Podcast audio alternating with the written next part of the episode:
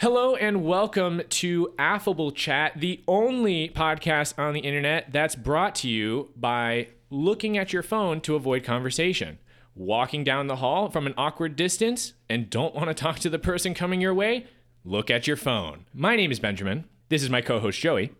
Hello. And today we're joined by two very special guests. Not all, not only are they special because they're guests on Apple Chat, but they're also bona fide experts in our subject matter today. Expert number one is Nick Heredia, Hi. and expert A is Tony Stank. Hello, hello. Ex, uh, equally um, respected experts in our subject matter, uh, which is going to be the movie we're discussing today, which is El Camino, a Breaking Bad movie.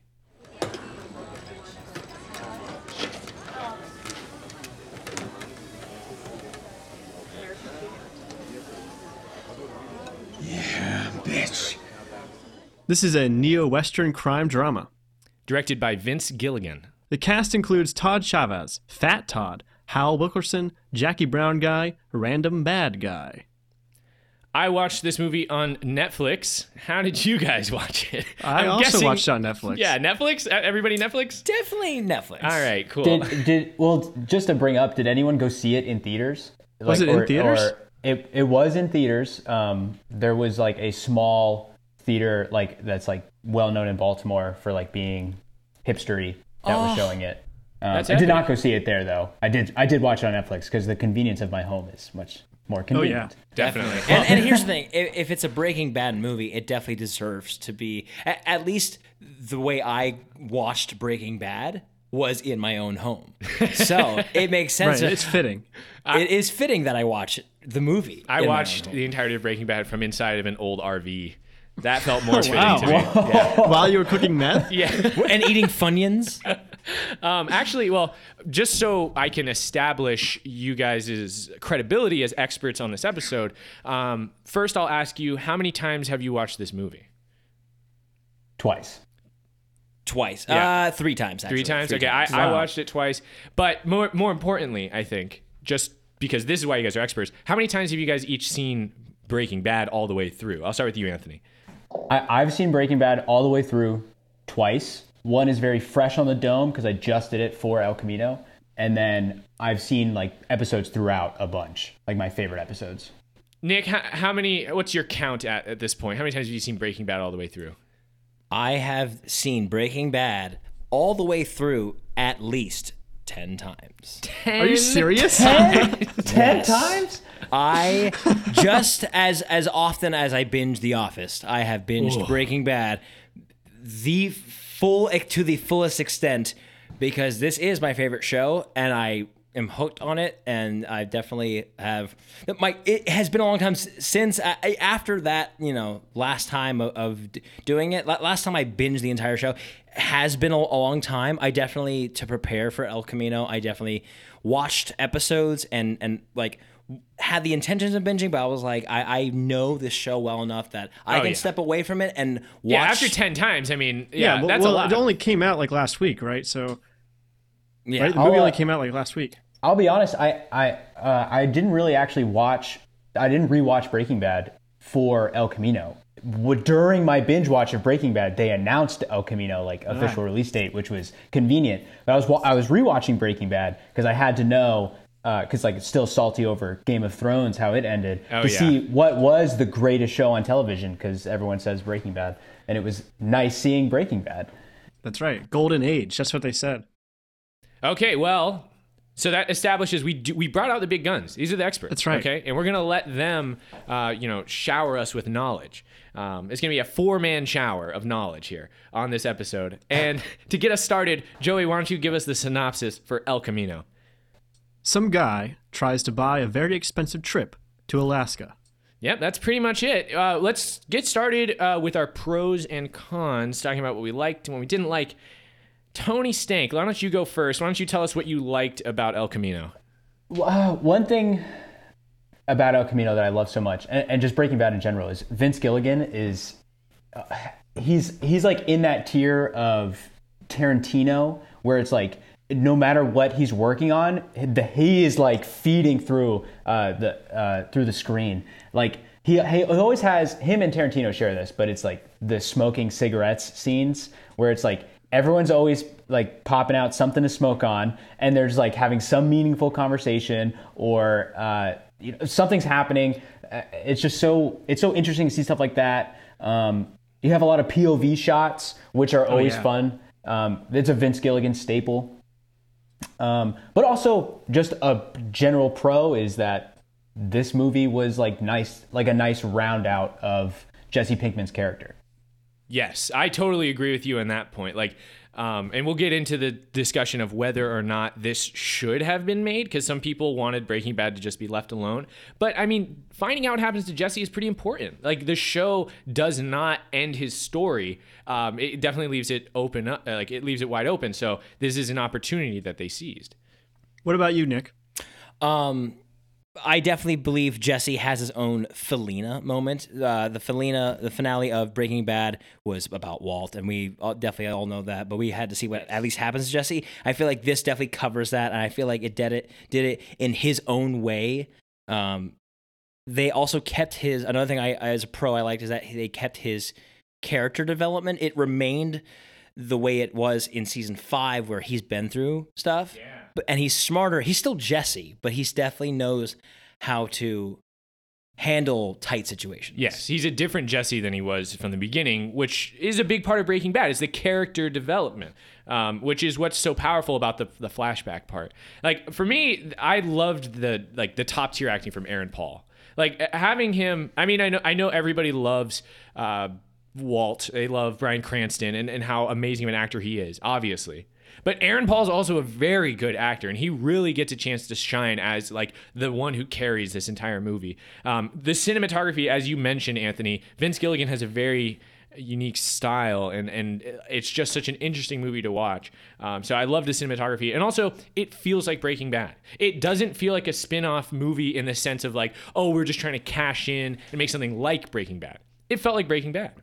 Yeah, it really did. There's Yeah. like it's, it's really tense. Um, it keeps that same that same like slow build. Like there's very little that really happens in the movie, but it, it doesn't. It's not boring, you know. It keeps you engaged, keeps you on on your edge of your seat, uh, with kind of like a low stakes story, uh, where it's just uh, like Aaron Paul trying to escape, um, and, and it's really compelling that way. Um, I feel like the, there's like really great acting, especially from Aaron Paul, but from all the characters, especially some of the favorite characters that come back for it. Um, there's a lot of great attention to detail in the flashbacks, uh, maybe with some exceptions. But I feel like the like the makeup and like having like making Aaron Paul and like and uh, and uh, Walter look younger, you know, to fit in with how the how they looked when the show was being shot. Uh, I mean, that's like a really powerful thing for that uh, that detail to shine through. One thing I appreciate about Vince Gilligan is how thorough he is, and and just like you know with his POV shots and whatnot, he he truly is. I I think Tarantino level esque with his cinematography, but his also just his his his screenplay or like basically how he tells a story in what way and whatnot. And I feel like even with the the flashbacks, I think he does a great job. And Yes. I, I agree that that it is Breaking. but It's, it's a continued Breaking Bad story.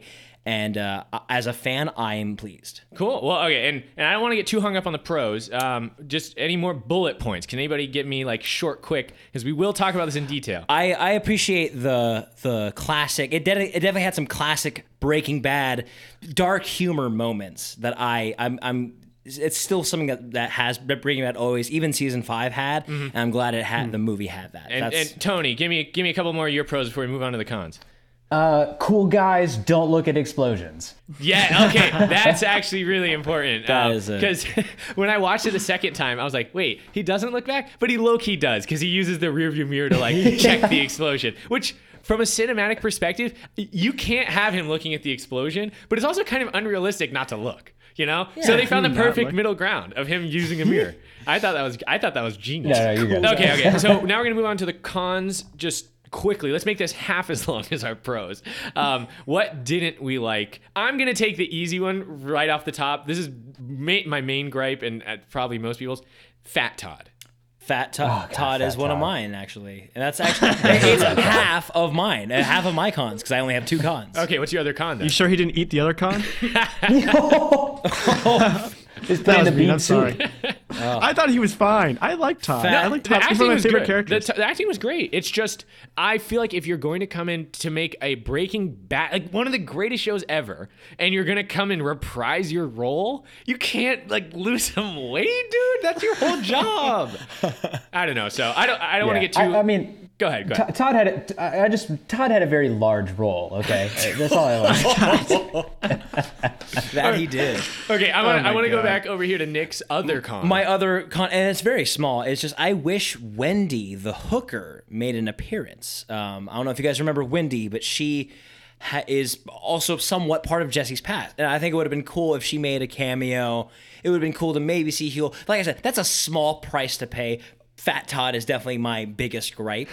So, wow. um, uh, but it's like you, you said, you know, Fat Todd probably ate the original Todd. So that, That's not what I said.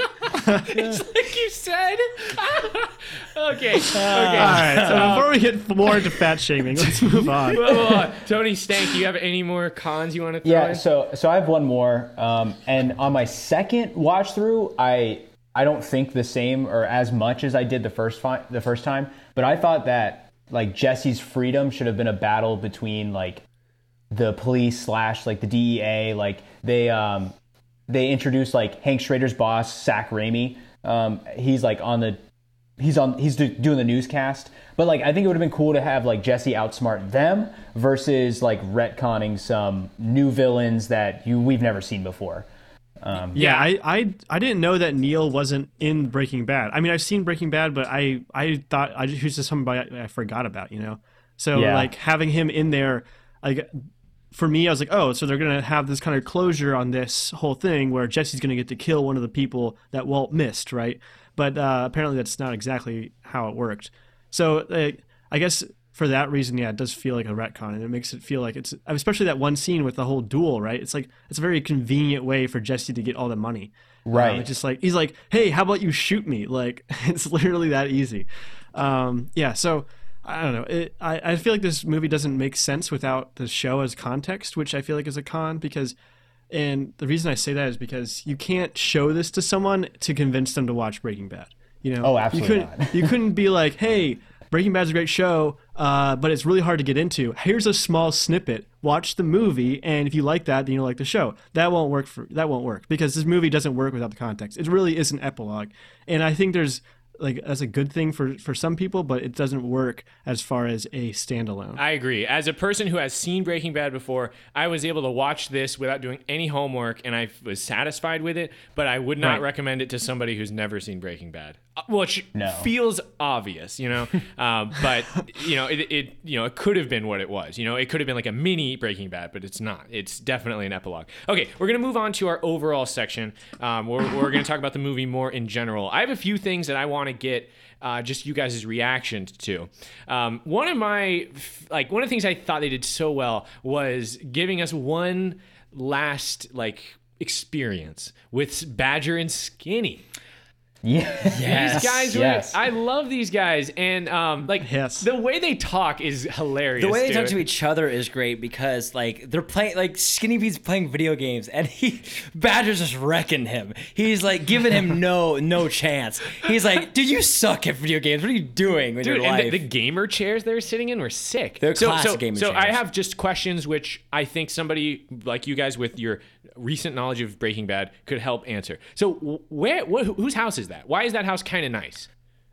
it's skinny pete's house That's definitely Skinny Pete's the- the- house. uh, yeah the way that you definitely know it's skinny pete's house is it is decked in star trek stuff the chairs that they're sitting in is star trek stuff it's not Oh, necessarily yeah, just a it's gaming definitely chair the captain's chair. and Okay. he Yeah. and and he Skinny Pete in Breaking Bad does delve into like a Star Trek like ideal scene with Badger. So, um, but uh, was this a result, like the fact that they're, you know, doing well for themselves, they're kind of cleaned up? Is that that's a result of the show, right? That's a, a result of events in the show. Yeah, well, they got dur- so throughout the show, like uh, I don't, tr- to throw it back, um, when they're selling like meth to the um, AA group, right? Like the people who are trying to get clean, they actually get clean. So like they they like do the whole twelve step cycle or whatever, and and in that time they still make money if it's like moving meth through Jesse uh, and then at the very end when they make a lot of money through Walt uh, doing his little like fake sniper thing. So Oh, that's like, right. it, it's just The that they pointers. they've right they've put themselves in a position where like I feel like that their their hands were removed from the Breaking Bad. Yeah. Um, well, it's like one of those things where it's one of the few characters where they actually their lives like massively improved by being involved with Yeah. Walter White. but um, so yeah, I mean, like one of my favorite things is like the way that Badger uses the word church. Shower make you feel a whole lot better? Truth be told, you look like you're hurting for one. Church? No offense. So I love that a lot. I personally enjoyed that. Like just just Jesse got to say have his final moments with these dudes who were his homies. Yes. Um, with the uh, you know also including Combo in that. May he rest in peace. Um, but but having Badger and, and Skinny Pete have their final goodbyes, having Skinny Pete say to Jesse like, "Oh, you, you know, man, you're my hero." Like th- that was touching to me, and and I'm I am also happy that they had to have. so okay, so that scene, and we'll we'll actually play the audio from that scene right here. So You're skinny. Why are you doing all this?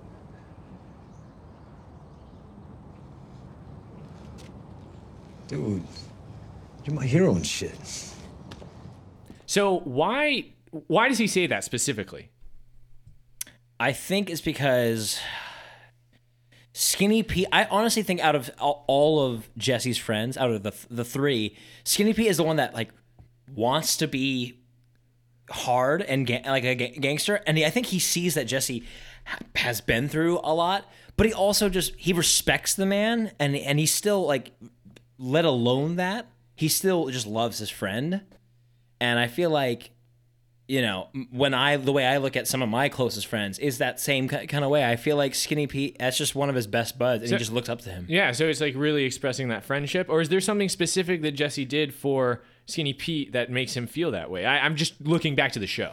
I think I think that that at the very beginning of the show, these dudes were like simple meth peddlers, right? And uh, and then eventually, or like throughout the change of the show, Jesse becomes like one of these kingpins, and I think that that like Nick was saying, it's it's that respect that Skinny Pete has. He's like like my guy who like we were on the street together.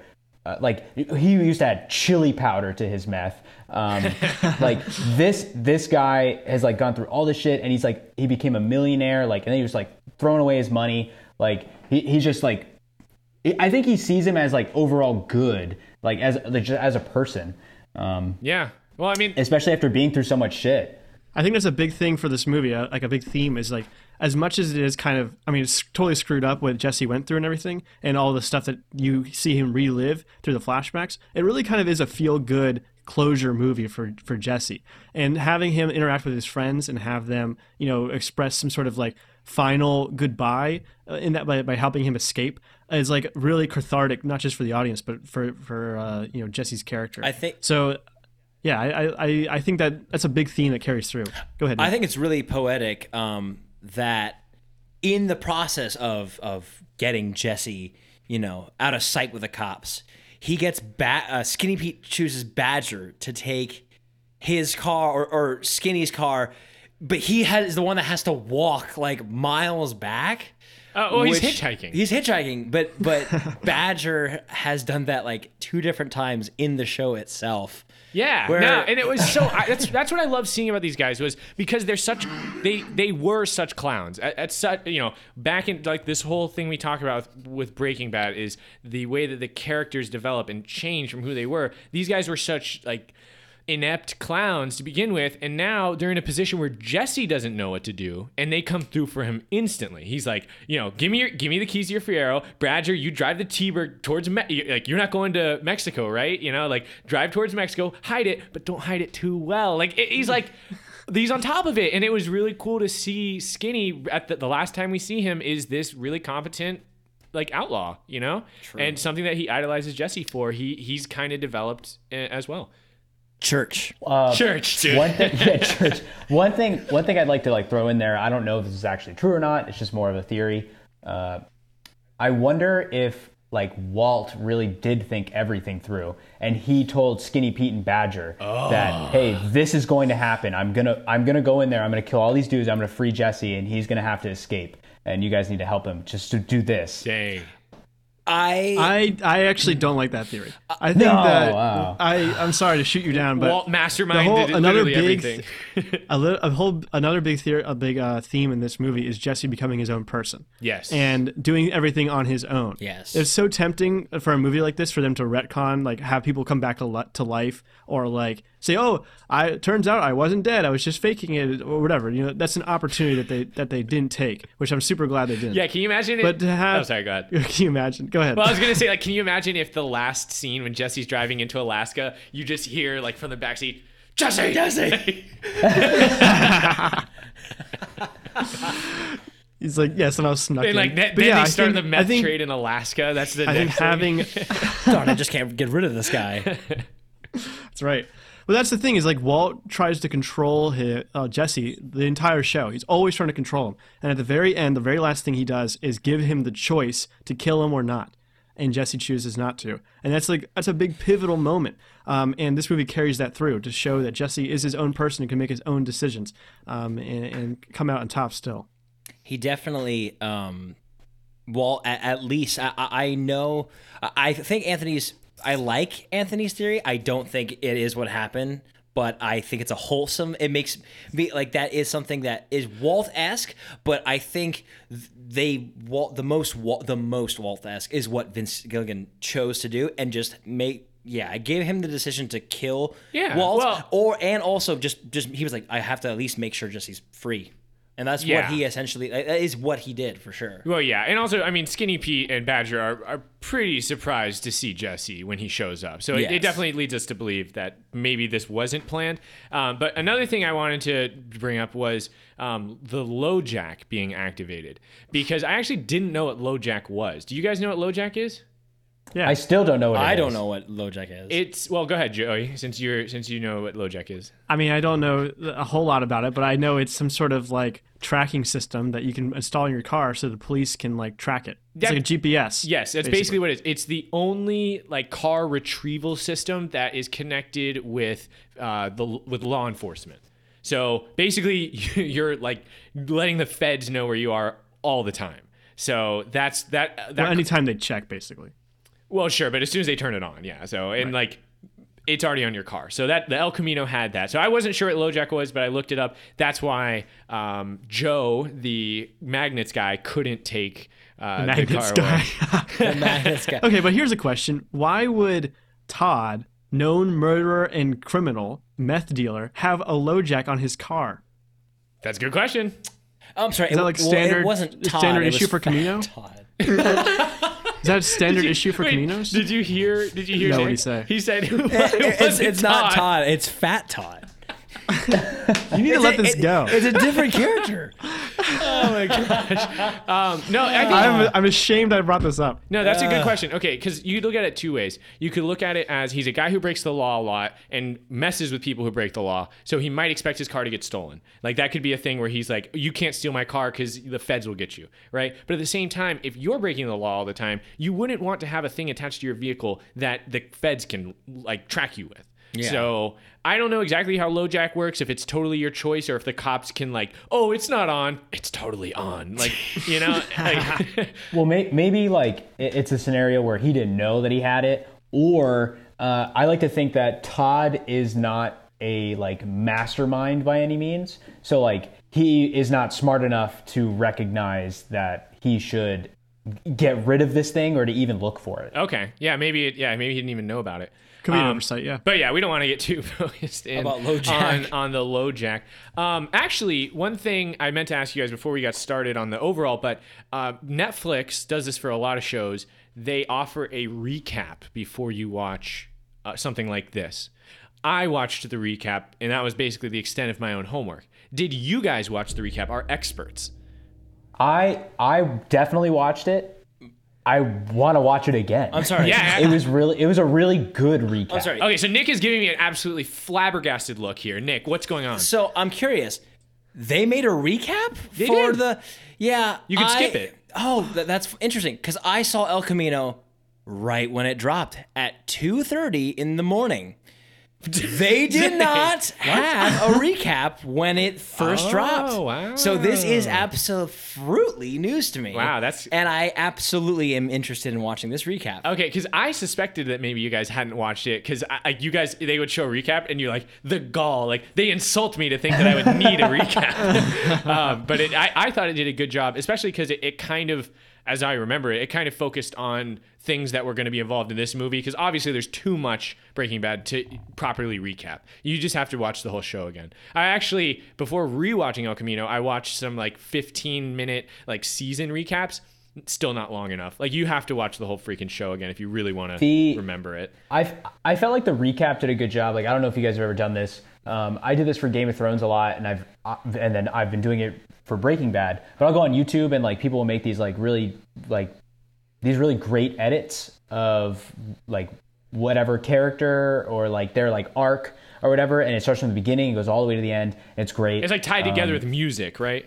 Yes. Oh, yeah. It's it's fantastic. It always gives it always gives me goosebumps. But uh, I felt like that the recap that Netflix did was just as good, if not better. Okay. Uh, than than ones that I've seen. It was it was cut really well because it had a lot of like it had all the pivotal moments, uh, both Walt and Jesse. So, speaking of editing, um, let's talk about cinematography a little bit.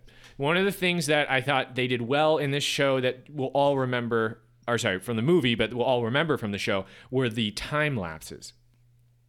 Yeah. I love the way those look. I, they're Those such a good. great. Not Yeah. only are they a useful way to tell the story, to say, "Hey, look, it's the next day," or you know, it's it, the you know the time has progressed, but it also has just looks amazing. Oh yeah, especially that one they have in this one, right? With uh, with Jesse searching Todd's apartment and seeing like all like how much time he spent in there looking for stuff. Yes. so cool. Oh, such a memorable shot was the bird's eye view of the entire apartment yeah. with like 12 Jessies all simultaneously, furiously tearing this place apart. So, Yeah. um, Ben, I know this is something I've been, and you, Anthony, and this is something I definitely bug you guys about, um, is watching Better Call Saul. Um, seeing Jesse do that is a straight up Better Call Saul reference. Oh, wow. With another character that is also in the Breaking Bad universe because you guys have not seen this, and because I also want the audience to watch Breaking Bad, but they should also watch the spin off show, Better Call Saul, which so- follows um, Saul and Mike, who's also in Breaking. these He's in El characters are- Camino also. He's in El Camino. He's in the very beginning, and I wish Saul made a cameo, but yeah, like were you said, surprised they didn't have a Saul cameo in this? you get you get to see enough of Saul in Better Call Saul, and and in seeing Jesse, like after he's experienced what he's experienced, he knows how to be a criminal and how to Yeah. search things now, which is. You see, like I said, you, you see a, s- a character from the Breaking Bad universe do this in okay. Better Call So Saul. it's, it's a reference to Better It- Call it- Saul. it- to me, it's just the parallels. It's the same kind of parallels, and I it's it's just the way Vince Gilligan should have done it, and I think it's it's perfect. Nick, I like to I like to think that it's not necessarily a Better Call Saul reference as it is just a Vince Gilligan staple. Yeah. uh, his time lapses have been that like scenes like that are, are in Breaking Bad as well. Uh, like when um, whenever they're like making meth, right? Oh, yeah. there's- Yes. It's always just like in fast action, especially towards the end when the show isn't necessarily that much about making meth anymore. It's about like the whole empire of it. But um, th- again, just cinematography, Vince Gilligan. Yes. Boner. Oh yeah, he's he's amazing. It's it's part of what makes Breaking Bad not only such an amazing drama, but it's also so well shot. It's just beautiful, um, and it, it takes place in such a unique environment where like some of my favorite ones were like the night sky shots or like the desert shots because that's not something I usually see. You know, um, obviously I also don't see meth get manufactured very much, but it's just a beautiful thing to look at, and the, the way it's shot is so amazing.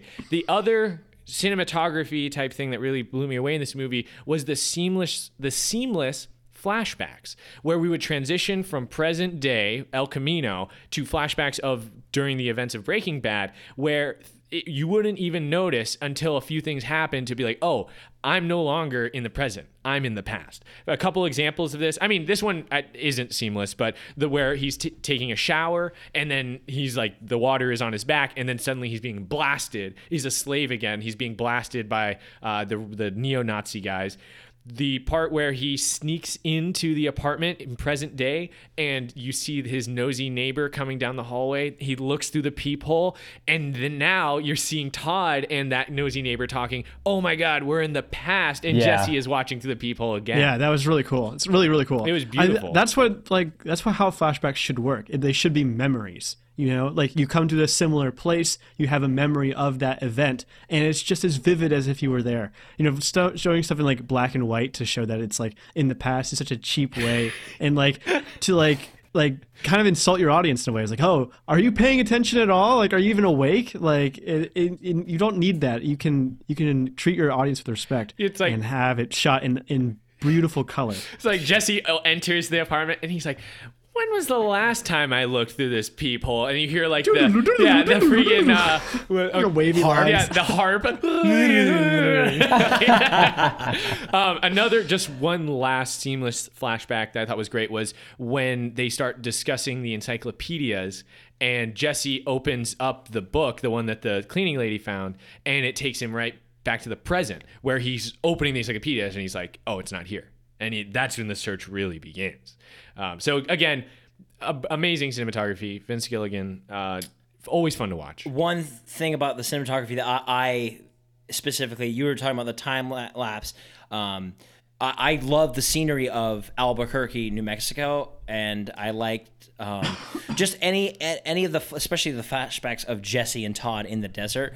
That those p- parts of the movie were very monumental to me, just because it it. It, it made me it took me back to Breaking Bad. It's It very had- Breaking Bad. It's so Breaking Bad, and and uh, it's so Vince Gilligan esque, and and and but it is yeah, it's very Breaking Bad, and it makes me happy as a fan. And what I cared about going into El Camino was just seeing what happens to Jesse. Flashbacks or not, I was like that will be a bonus.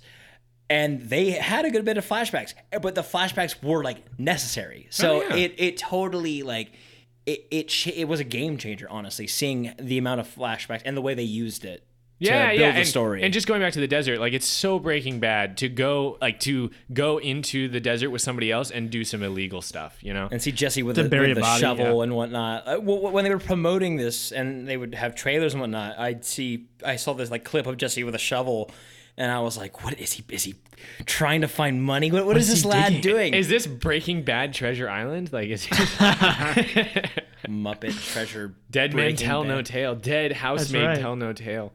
Um, okay, I I, I want to move on a little bit further to the uh, the fake cop scene.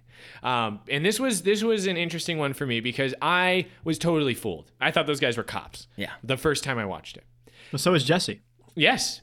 But then the second time I watched it, I was like, oh, it's so obvious that they're not cops. It is They don't so- have business cards. They don't have business right? cards. They talk super weird. And- they like when they come in, they're like, oh, like this is like they're they're just like, oh, someone else has already been here. You know, like they don't. There's no like communication between the police officers. Immediately, when one of them calls the other one lieutenant, he pulls his gun out and he's like, "Okay, something's up. Why is he calling me lieutenant?" You know, so like he doesn't say that explicitly, but the, they're it's it's so obvious, and I think that it was masterfully done uh, to set that scene up that way because there's no cheating. Like there's like he, I feel like I was fooled, but. I, I it was masterfully done. I had every chance to see through the, the ruse, and I still couldn't. But that's just Vince Gilligan for you because he did like he did that with Breaking Bad, with the season four, uh, like the last moment in season four. Um, right where it, tw- where it turns everything around. where it right. turns everything around and I, I feel like that's that's just Vince Gilligan like fooling his audience you know once again and I think like for me I I as soon as they weren't using handcuffs I was like okay what are these dudes Oh, all- yeah. yeah the lieutenant thing still was like they could be he could be playing because uh, I don't know if they're like partners I was like they could like know each other's names and he could be like he he could just refer to him as name but the fact that he called him lieutenant the the Makes, cop. yeah, it could be like a uh, could be a cop. Going thing. Well, and into also the fact that the cops came there yesterday, you Yeah. know, and like they walked in and they were like, "Wow, they tore this place apart." They didn't know to the extent which, because the cops had been there and it wasn't destroyed the way it was. I'm pretty sure real cops would have been like, "Okay, what happened here?" You know. yeah, So it was just Call so obvious, and and I so I it's like one of those things where I love to be fooled. It's like watching a magic trick. You're just like, oh my gosh, Vince Gilligan, like, bravo, done it again. Bravo. You know, I I was just I I love that. Yeah, I like. Don't get me wrong. I I, I loved the scene, but I maybe it was because I was just like freshly off the dome of the Breaking Bad universe that I like as soon as soon as they opened the door and the nosy neighbor was like, "Weren't the cops already here?" You know, like after after he said that, I was like, "Oh yeah, these guys are bad guys. They're not. These are not cops." Um, if there if we could have had um you know more deaths in this movie i would have been okay with the resident of unit 11 getting shot he was super annoying oh my god, he was, he was just he a was kindly old nosy. man. Even though he- kindly he was pretty nosy if you ask He was a very nosy, but you know what? I Well, this I, known guy, known criminal, just comes out, and people are, you know, police are canvassing the area. I don't you want to be helpful? Mind your business. get- you want to get the tea, don't you? I think he's a textbook old man. I think he re- he Yeah. he reacts the way any old man, and also well, don't say that now it sounds like i want all old men to no, get shot I don't. That's what I you don't- said. That's what you said. But I think well, the reason I say that because this dude, like, he doesn't have anything like you know, oh, this dude doesn't have anything exciting going on. It's like that his neighbor, like, it was a complete criminal. He just found this like. I, if I were him, I'd also want to be like, if you need, if you need anything, like, let me know, because Okay, I would see, want to be trying to I- figure it I'm out. getting- Yeah, but like that, that's what's so great about this whole thing is that he feels like a, a, a real person. And then one of the most tense moments in the show in the in the movie is when he's just watering the plants, walking toward the door, and you're like, "Is Jesse gonna make it in? Is Jesse gonna make it in?" And he's like slowly opening That the door, was a great ta- scene. untaping, taping That things. I'm like, dope. It's just masterful. It's like, and that's what I'm talking about, like low stakes situation where you're like, I can totally relate to this situation where Jesse's trying to get away from this thing, and all he's hiding from is a guy watering his plants. Like, uh, it's just it's just really really. Good. I'm going to attempt to save face here a little bit. Okay. I know that that old guy who's in Unit 11 served in Vietnam, which I totally respect. I just thought, You also want him to die. I, well, yeah, I just thought he was a little bit annoying. Okay. We're going to move forward. Okay. We're going to move forward. um, going back to his parents' place, Jesse decides once he finds out he needs 1800 bucks, he decides he's going to return to his parents' place. And I from my perspective, it almost seemed like he was going to like do his family dirty and steal the 1800 from them, but it turns out he's just going to steal the guns. The problem is the cops are everywhere. How does he get in there without the cops seeing him? Yeah, I don't I don't know how like the house isn't like bugged either, right? Like you would think that the, especially when the parents leave, they're like, okay, what suspicious activity is going to go on in this house? Well, the um, fact that they know Jesse's on the run, yeah, makes me think that they would do everything in their power. Yeah, weren't they monitoring the phone call line or something? What about those two guys who were sitting in the car outside of the house? Were they cops? They were cops, but they were They were cops, chilling. but I, I think Jesse. but they, they can't see the back door. yeah, like Yeah. There's Well- like if Jesse comes back, he'll definitely only use the front door. Well, I- think what it is is I think it just goes back to Jesse being very experienced, hanging out with Walt and Mike, um, and and knowing how they avoid these situations. So Uh, he's like, Jesse, Jesse, I, I use the back door.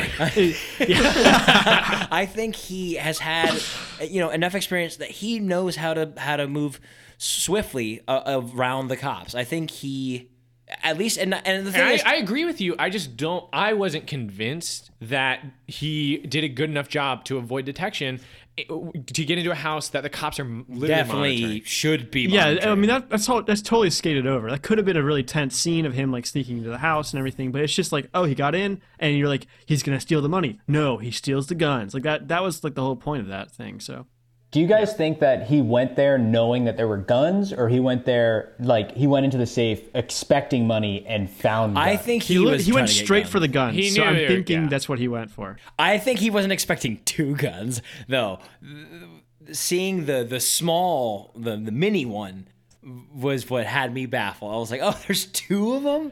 Well, he'd obviously been inside that safe before Yeah. because he tried his own birthday first and it didn't work, which was another like his parents have moved on. Like Jake is their only son now. Um, also, in that scene, you see him when he's walking through the kitchen. The faucet is is dripping and he shuts it off, which is I think pretty obvious symbolism where he's like, "This is it. Like I'm finally going to end my parents' suffering with me. Like I'm finally going to end that part of their life where their vigilante son is on the loose and they're on the news and they and they have to deal with that. He's like, I will make this right. Like, it's not making it right, but it's is I'm going to shut the dripping faucet off. And I'm gonna remove bring this to myself from this. I'm gonna remove this problem. Exactly. Yeah, yeah. So I, I thought that that was kind of nice. There's also another uh, like another scene like that too in the house where this is more of a stretch, but when he's like he's like walking to go upstairs and there's a scene where it's like the camera's looking down on him looking up um, to to go upstairs. He walks over the the crawl space.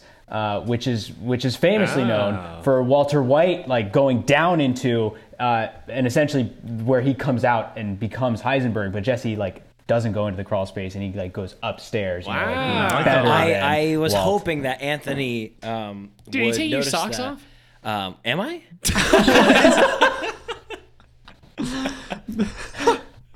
Um, I'm getting hot in here. Yeah, It is a little bit hot in here. No, no, this is a very normal co- podcasting problem. Is we Whenever Anthony makes a good point, Nick starts to disrobe. Aye. why are you looking at me like is that? so good." Strip El Camino. No, that's hilarious. It is hot in here. We have to. We I turn off the AC when I'm recording a podcast because obviously don't want to pick up the sound. Um, but no, that see this is why I bring the experts onto the podcast because I didn't even notice that.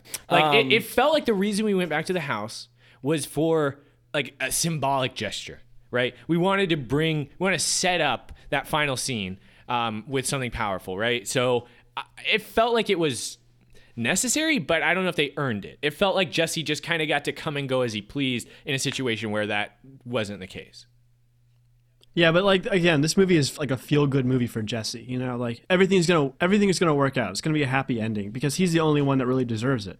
You know, he has he's the, been the moral center of the show, um, and he's always kind of been like stuck on his or not stuck on, but like true to his values. Um, and it's the like one of the big tragedies of the show is that he gets done so dirty. Um, and to have him like have some sort of redemption is I feel like is earned, even if it takes a little bit of liberties to get there. Well said. Well, either way, it sets up the the resolution of the problem of the 1800 that Jesse needs to get, which is the final standoff. And uh, even though, like the second time I watched it, I was like, okay, can the strippers hurry up? You know, this that that part felt a little bit more. Um, Has delivery services gone too far? this is like you know stripper Uber basically. It totally was stripper Uber. this is Grubhub, but you get the stripper. Oh my gosh. um, but but it leads up to the reason I like one of the reasons I feel like this movie gets to be like a neo western uh, because we get a classic standoff Classic duel, between yeah. Neil and Jesse. And my question for you guys is was this corny or was this epic? Okay, how do duels work? Like I, I genu- I'm genuinely asking. Like how does I mean, like you just shoot back in the day, you did the whole like ten paces thing or whatever. Yeah, actually, Um, there's a um, song from Hamilton that goes Yeah, into yeah. detail. It talks about the rules of duel. the ten duel commandments. But uh, I, I think it was, I think it was semi epic because I, Well, hold on, hold on. Let's answer Joey's question first. how do duels work? Here's how I Oh. here's how I see duels working. You each brandish your weapon. You expose it Sure. so that both of you can see that you have one. Then you position your hand close but not touching. Close but not touching. Okay. But here's the thing: if you cheat, you win, right? Right, but it's sure. Yeah. that's true. I think there's like this this air of There's honor. no like, oh, redo, please. Like you, you shot False me start, too early. False start. Ten Like, yards. Flag on the play. You're right. You're right. Um, it that's the thing. I, I guess that's my question. Is like is I understand corny? the cinematic purposes of a, a duel, but like I just uh, I, anytime you see one, it's just like how like why don't you just shoot him? Why don't you just shoot him? While you wait. Well, okay, so Nick, you were saying it's semi-epic. I believe it's semi epic because I don't. I definitely don't think it's corny. At least, um, I think it. It was, you know, it was cinematic. You know, at best, it definitely, you know, was nice. Eh, You know, this guy Neil, who is definitely introduced in the movie, um, he definitely is throughout the movie. He is like pushing Jesse's buttons. Honestly, he really is. Well, he's one of these guys, these guys that ex- these characters that exist in the criminal underworld where he's he enjoys meeting other badasses. I really think that he's interested in Jesse because here's the thing: once you've got Jesse on the floor, you can choke him out and kill him. You know, you you don't have to let him take a third of your money. But he realized who Jesse was. I'm sure he's heard of him before. Also, I mean, he knew him, but also I'm sure he's heard of what Jesse has done. You know, he's like Prior Walter to- White's yeah. guy. Maybe not. I mean, Walter White was kind of But like he- a one man show, but, but- still, he knows that Jesse is a badass, and he enjoyed the last time that they they you know met wits, they battled. And so I think it is somewhat realistic for to for Jesse to realize that and to take full advantage to be like, oh, he's gonna want to try to at least have a somewhat fair fight. He definitely has at least heard of Jesse prior to even meeting him because, um, I mean, yeah, he's he's Heisenberg's boy, but he definitely even Jesse had that street cred. Even though at like at one point it was. Uh, the whole ATM crushing the head thing. Jesse had that cred at first, so I had no doubt that this dude also, since he's already part of the criminal world, he had definitely heard of Jesse. Well, I mean, when he met Jesse, when Jesse was a slave, which was after the ATM thing, he didn't like know who he was necessarily, but it may be just because he didn't recognize him. He was he was looking pretty rough.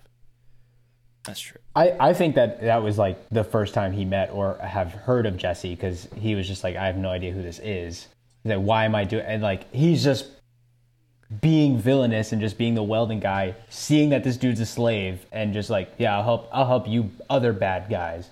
Uh, you know, if you pay me Right, right. right. Yeah, it's like I know that the stuff, like, the thing I'm building for you is literally meant to like hold this slave down. So I'm like pretty, pretty uh, fine with doing immoral things. Um, but, but I think I guess the justification for the standoff, like it makes sense, even though you could argue it's like.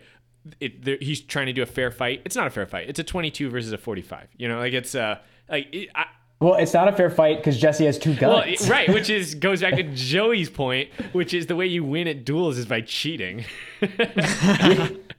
That was a good twist though, because I was because when he first grabbed the gun, I'm like, why not just take both? You know, two guns better than one gun. And then he did. He had it in his pocket the whole time. Pretty clever.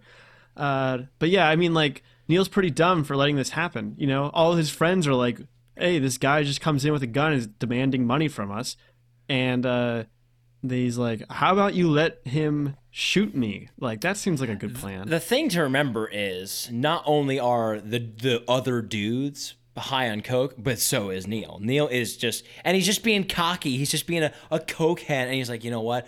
I'm want to be a cheeky boy and try this duel with this with this guy who I like think could be a fun challenge. I think I can take him. Um, Well, he, he also had him in a in a situation like because if they weren't in the apartment complex where he would have to also kill witnesses, he would have killed Jesse and just taken all the money. But it's now he's got him in a situation where he could fucking kill him and no one no one would bat an eye, Right. You know, and and he would get all of his money because his car's parked at the street. Yeah, street. and I mean Jesse So- made that clear. Oh man, they should have just given him eighteen hundred. he, he gave him a chance. he really did. he gave him a chance. Okay, that's- but here's the thing. It was epic. I thought it was fully epic. One like t- um, you know, epic out of ten. Not epic? Okay. Um, until until the other guy brandishes his firearm gun. and pulls a Pulp Fiction and misses Jesse every single time from like six inches away. Yeah, he, he misses so bad that Jesse, while shooting him with the 22, realized that it's so ineffective. He throws it away, picks, up the dude he just killed's gun, and then Yeah. sh- and then starts shooting at him. And, then And Jesse kills him. misses a bunch of times too, which I guess for the sake of the cinematic experience is to let us enjoy the suspense for as long as possible. But I feel like it went on too long.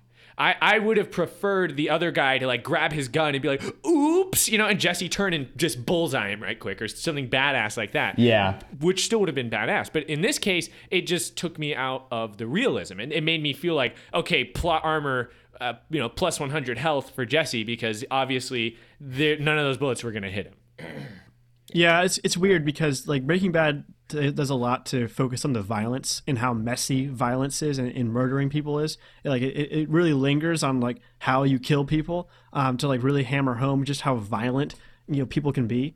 Um, and really hammer home like everyone's transition throughout the show. So to have this like moment where like like you said they're pulp fictioning it, uh, where like there's almost no consequence, um, is uh, I don't know it's it's not really it's not what you come to expect from this show. So I, I I felt like that was a hiccup. In an otherwise very quality movie, this to me felt like it missed the mark. That one part, Yeah. not the whole standoff, just the part where he The kills part the other guy. Yeah. Well, if he had, you know, he got six shots, so I, I feel like if he wanted to respect the death of his friend Neil, he wouldn't have done that because Neil wanted the draw, and he's telling you, he's like, "Why you do this?" And he, he he's literally gonna be like, "Dude, shut the fuck up!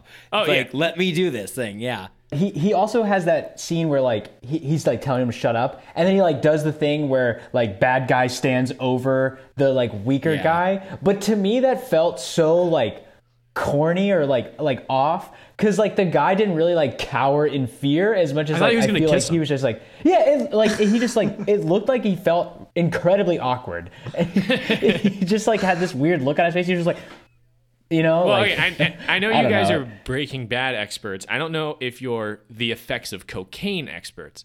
I'm definitely not, and I'm wondering if maybe to him he was like, "Oh, this is badass! Like I'm totally intimidating this guy He- right now." I think that's And, like, exactly in his, his coked out brain. Maybe he thought this was like really epic, and then to everyone else, you're like, "What are you? Are you is he gonna kiss him?" so okay, so obviously after that we had the really badass explosion, which I thought was super cool from Jesse I almost I, reminiscent of somebody else we know from this show.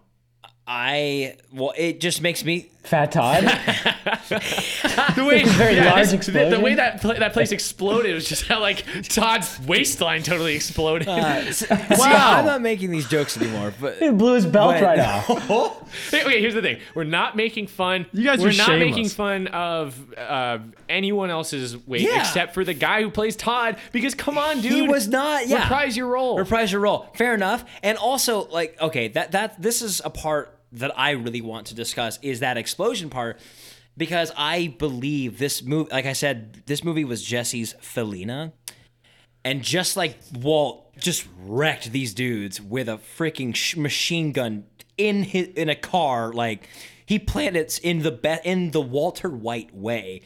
Jesse got a got his way at the end in I feel like the Jesse post season five. Like I I feel like this is exactly what the explosion. You know, him looking at the rear view mirror and and killing that one guy, but also letting the other guys go, but taking their wallets and be like. I know where you live. If any of you come after me, I'm going after each and every goddamn one of you. Yes. I think that was so badass, and and so that part to me was very epic.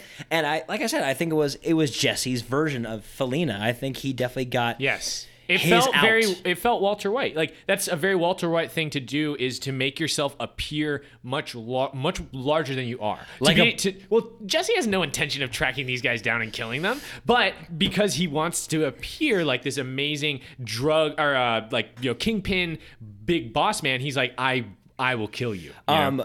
I thought it was just self defense. Well, it's funny that you say that those words because it, it's it's definitely a parallel to Breaking Bad. The, Walter White actually describes Jesse as a blowfish in season two, where he appears frightening and whatnot, but it's it's just an act, and he, and he's and Walt Walt is ba- This is when uh, the the crack whore, you know, kills the guy with the ATM machine, but everyone thinks it's Jesse. Right. And so he used that to his advantage, but like it, it's that's ever since then, Jesse's also just run with that, that use the fear. Right. To to uh, as your advantage. just like the Batman. Yes. Just Just like like, Batman. the- is Jesse confirmed Batman? Blowfish man. is it not Robert Pattinson, but it's definitely Aaron Paul? I don't know, he's a pretty good actor. But okay, um, do we have any more thoughts on that last scene before we move on? I don't have on, on, on that scene, but I wanted to talk about something that Anthony had talked about earlier. I just want to say one thing that parallel about the crawl split space at Jesse's parents' house. I just never got to make Okay. a point on that. It's I, I'm glad Anthony was able to make that reference because he and I watched that episode. That was Anthony's first time, and I watched it with him. And so iconic I'm glad episode. that the other guest on this podcast is also, you know, still seeing Breaking Bad in that parallel. Yeah, th- this is a, a, a just a little sidebar, but Crawl Space, uh, in my opinion, is uh, it's my favorite like episode of television, hands down. Really? Yeah, it's so good. Every every scene is amazing. Wow, that's Crawl, high praise. Crawl Space is a good one. And this is, I, yeah, I just more credit to our experts because they bring not only that expertise but the appreciation um, for what is considered to be by many the greatest television show of all time. On that note, um, I believe Ozymandias is my favorite episode of. I don't know about Okay. television, but probably Breaking Bad is Ozymandias, which is. Uh, Wh- Which for us small brain Breaking Bad fans who so for, don't know all the episode so names, Ozymandias is actually the episode where spoiler alert, Hank, Hank dies. Okay. it's the it's the one Ah, where Walt one. loses everything, and it is shot so very well. And I'm I'm telling you, for those who have seen Breaking Bad, I urge you guys of, of Affable Chat, Joey and Ben, go ahead and watch Crawl Space and Ozymandias, and and just enjoy cinematic gold. oh yeah, no, and I want to be clear, Joey and I have both seen those episodes before, Of course, but we but I say rewatch them and also both. if you're an hour into this episode and you haven't seen Breaking Bad yet, like, dang, you know, like wow, you Talk about slow burn. Talk about being a huge Affable Chat fan. You're like, I don't even care. I, mean, I, I just want to hear them talk.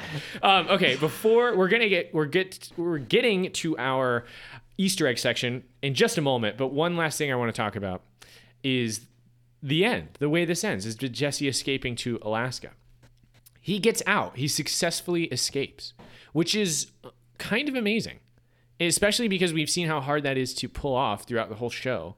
It's been this idea, the vacuum service has been this running idea throughout the show. But I mean, do we see anyone else successfully escape?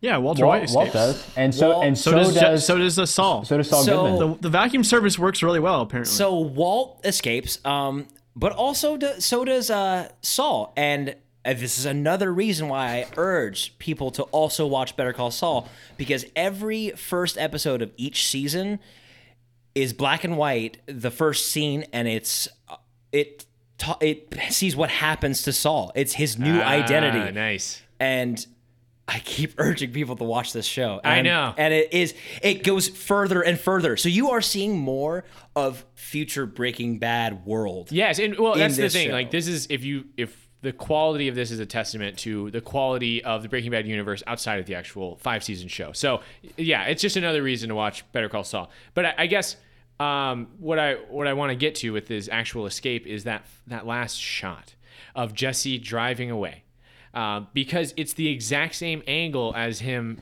like driving away and screaming from the, his escape from captivity. But now he's a different Jesse. He's wearing a turtleneck now. He's definitely He he's wearing a He's turtleneck. turtleneck, Jesse. He's well, he's Looks sharp. definitely he's in a place where a turtleneck is like is comfortable and and and and, just what- stylish. it's what you would wear. It's it's what you would wear in Alaska. I feel like. Okay, that's a great wear- point. I would wear a Um, turtleneck in Alaska, and also I, I feel like he's he's, he's Are you Jesse? I definitely am Jesse. Um, he genuinely does. At that moment, is free. He's free in the beginning, but he's not free yet. He's got he's got just a little bit more, and I'm and it and this movie shows that. And then at the end, we it, it's his new identity. And I also love when he's preparing. He's you know he's giving him the keys for his new ride and whatnot. He's also asking him what's what's your father's la- second to last job. What's your mother's maiden name? Yeah. your date of birth. What, what is your social security and what is it backwards? he's really got a new life. But for me, it was just. Um, you guys ever heard the the concept of like eye bleach, where after you look at something that's so horrible that you want to unsee, you get to look at a different image, and that's supposed to help cleanse your your your mind's memory of whatever it was. You know, this happens a lot on the internet when you get tricked into seeing something truly terrible. For me, I wanted some eye bleach for like the last time we saw Jesse because at the end of Breaking Bad, he escapes and it is a powerful moment of him like screaming with his liberation, but he's been through hell. yeah. This they get they give you a chance to you know erase that memory and replace it with this new one from the same angle, the same person. Say, he's the same thing in a vehicle, but this time he's headed towards a more hopeful future. And I, I think that's I think that's beautiful, and it was a great way, a great final shot for this movie. Oh yeah. I agree. I I think this is a good time to plug um, one of the quotes that I have that's not part of this movie. It's actually from Breaking Bad, um, and it's when it's it's after uh, Hank beats up Jesse uh, in his house because they like got away, and um, and he's in the hospital and he's talking to Walt, and he says, Ever since I met you, everything I have ever cared about is gone. Ruined, turned to shit, dead ever since I hooked up with the great Heisenberg. I have never been more alone. I have nothing. No one. All right, it's all gone. Get it? like from that moment, like I feel like Jesse's always felt alone, and now he's actually physically alone. He's like the only person in like in Alaska is is like with his new identity.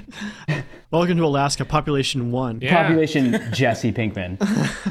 Population criminals uh, using the vacuum service. That's a great quote. I, that's again Breaking Bad experts over here. That is definitely um, an iconic, and and it, it sheds light onto because that only Jesse tells him that in season three. That's when Hank beats him up, and and he tells Walt this, and that's just halfway through the the, the series. So definitely seeing that final shot of El Camino, it definitely sheds more light and definitely makes you more hopeful that this man his future is going to look up and now that he ha- has everything he needs set for him he's has a new identity and a new life in a new place it it got- as a fan, chance. it, it has he has another chance, and it makes me happy because Jesse is my favorite character in Breaking Bad. I mean, I love Walt, but I also hate him because he's he's such a conniving bastard. But but Je- Jesse is is you know he he tries to be thug and he, he wants to make money but that's like it, it honestly is what originally what Walt wanted like he sta remains and he he doesn't like ch- you know children getting involved in this he doesn't want to hurt any family and even in El Camino when he he like points his gun at the the fake cops he what he originally thinks is real cops he's like I'm not a ki- cop killer you be cool and I'll be cool like he just wants his freedom and yeah. by golly, he's got it. At Again, going back to what Joey said, it's the feel good aspect of this movie. For Sure. once, it actually goes right. And we get to see a happier ending. Okay, uh, that's going to conclude our overall section. I want to move into Easter eggs, and this is where our ex- you guys' expertise is really going to shine through because there were were definitely Easter eggs in this film because they they knew that the Breaking Bad heads, or what do you guys call yourself, Breaking Bad fans? Uh, Walt Uh, Walt heads. Breaking I, Batters. I, I, I see. I don't think I have like an official title. I just respect the Breaking Bad. Okay. Breaking- I um, don't have an official title either, Breaking but fans? but because it's a show about cooking meth, you, you could just say the Meth. arbitrary meth heads. Yeah, That's funny. Okay. Meth heads? Uh, no. How about no? So we had a Not couple of sign up. meth heads on the podcast this week. Yeah. It was very interesting. They're experts, actually. Talked about their experience Yeah, with meth. They said they're the biggest meth heads. Uh, anyways, so uh, Tony Stank, do you got anything, any interesting? Did you did you see any Easter eggs in this? So there's there's some in Todd's apartment. Um, Yes. Like after Jesse like ransacks it uh, in his room, there's a Vamonos Pest jacket like like right at the front. Oh, I yeah. missed that. Oh, really? yes, Yeah, there is. so that that one's cool. Well, And for, then for, um, okay, wait, on- wait, wait. But for the for, for those who don't remember, what was what is Vamonos Pest? Um, v- uh, Vamonos Pest is uh, uh, Nick Heredia's fantasy football team name, but also um, it, it's it's also the like essentially it's it's Walt's meth business that he like creates. Um, well, it's it was something. It's how it's a it's like a debug It's like a, like a fake business, right? Yeah, right. But but they go in and Fake they like debug your house. business. Yeah, fumigation. Thank you. Um, uh, it's a fumigation business that goes in and they like debug your house. But Walt and Jesse would go in and they would cook meth uh, inside the fumigate, fumigated houses. And yeah, So if you got your house fumigated in Albuquerque, then there's a chance there was meth cooked in That's it. right. and it was a huge part of the way they continued their meth business. So it's it's super cool to have like such a subtle um, Easter egg of that. Because I watched it twice, I didn't even see that. Yeah, there's and there's also another one um, when the cops or the the, the the fake cops are there. Um, and one of the guys, he's like, he's like, dude's got a tarantula, and then he like picks up uh, a snow globe, and in the snow globe, instead of like snow inside of it, it's rose petals, and uh, on it is like a lady sitting on a teacup, Yep. which is an obvious reference to Lydia because Todd like had an affiliation with Lydia in season five. So Lydia is one of their like global supply chain people, right? Lydia works. She's the uh, like the distribution plug that Gus used, and then after obviously after Gus' death, Walt eventually used, and that's how they made most of their money because uh, they would sell the meth in uh, like the Czech Republic. Nice. Oh wow.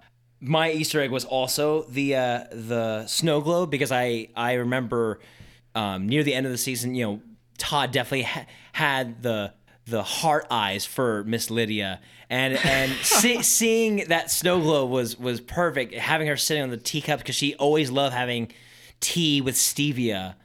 Um, and, That and damn so stevia. the damn stevia, dude. I will never have stevia. Never trust I it. work at Starbucks, and I we have stevia, and I still have never had it. Okay, so this leads me to an Easter egg that I am not super 100% on, but I'm pretty sure.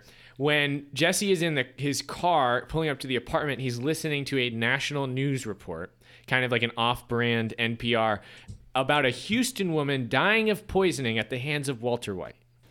Yeah, that's Lydia. That's Lydia, right? It is definitely Lydia. So that's another little, you know, sp- sprinkle a little Easter egg in right there. Okay, I got I got one. I got a question. Uh, the letter at the very end. It's addressed to what? Brock. Brock something? Cantillo. Cantillo. Uh, yeah, Brock Cantillo. Who is who is that? So who is, Brock is that the kid? is um, the kid who Walt poisons. Is also um, I forgot. Whose kid is he? I forgot the the girl's name. Whose kid is he? Uh, but Anthony, you got Where's the it? traitor? I think I think her name is like Maria. it's Maria or or something, like but she is is an ex girlfriend of Jesse's, and and he, it- it's essentially what Jesse like could have had like his own family because it, it's her son, Mm-hmm. and he's like ooh, like eight, Um, fi- six or He's a seven. kid, yeah. He's a he's a young kid, and uh, But that's also the reason he's keep. He's like that's the that's the the ransom or whatever that Todd holds over. yeah, him. it could- blackmail, and, yeah. and yeah, and well, he he tells him that you know he's like if you try to escape, you know. I'm gonna have to go and visit that little that kid. Right. And I mean, just one afternoon, like being visited by Fat Todd, like would traumatize that kid for life. So, like, obviously, Jesse can't let that happen.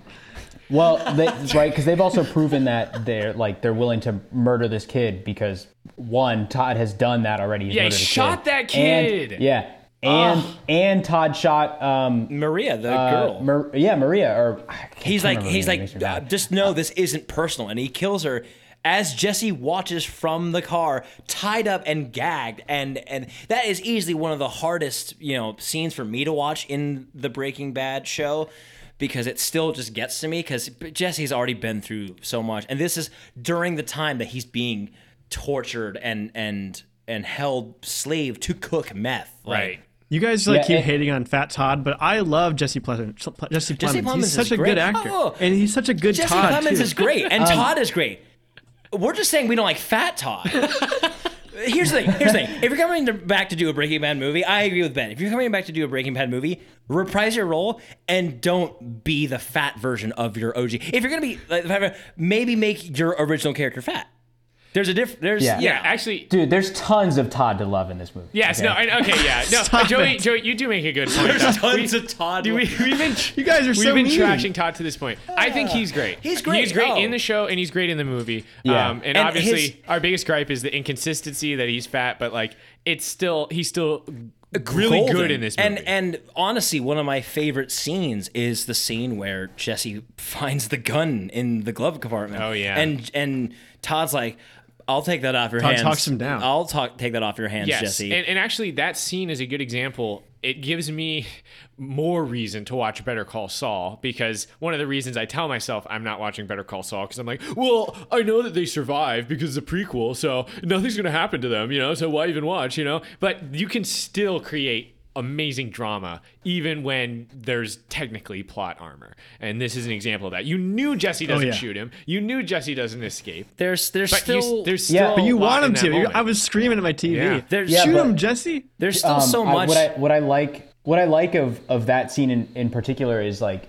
I feel like what could be thought of is, is that like Jesse is getting the Reek treatment where he's like bound to to Todd. Yeah, Reek, but uh, that's uh, reference to uh, Game of Thrones. reference to Game of Thrones, but uh, that's not the case. Uh, Jesse has the perfect opportunity to escape. Right, he has his gun. He could kill Todd, bury him in the desert, and leave and and get away.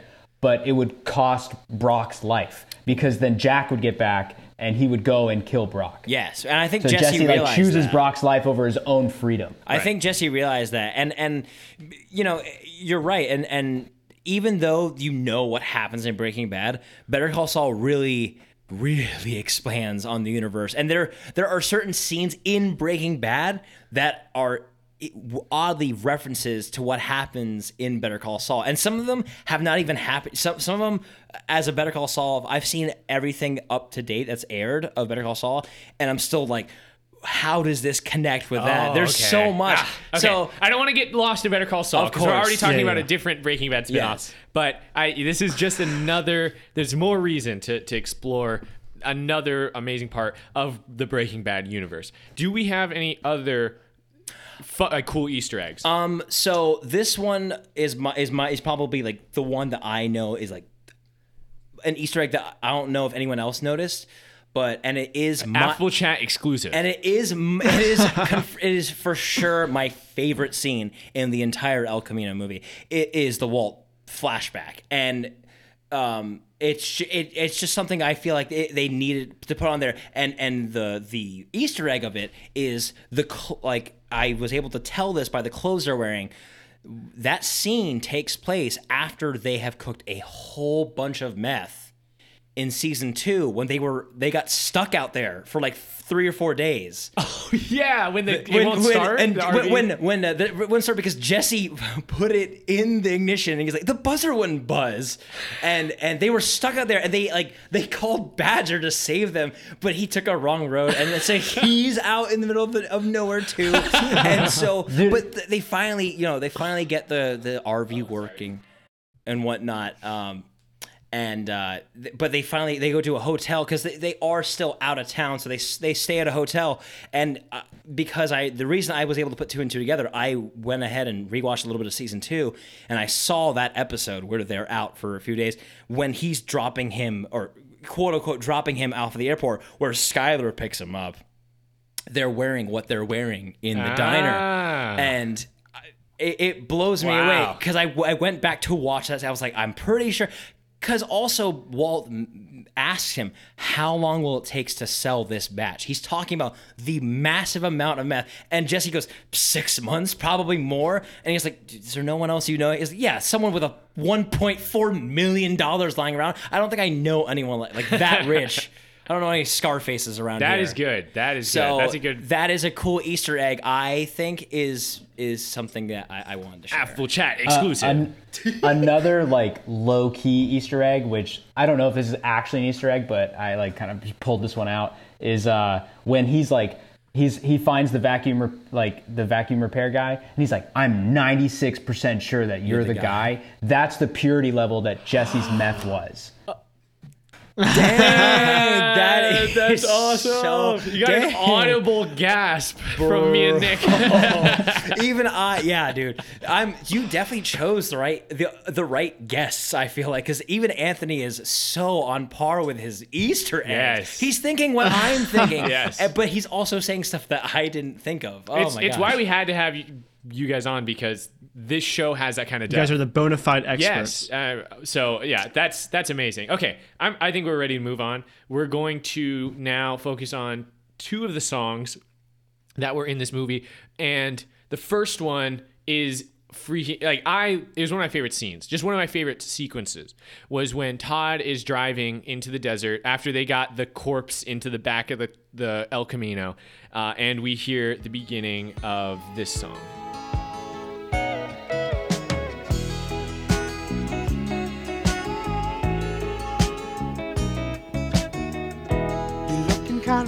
Lonely, girl.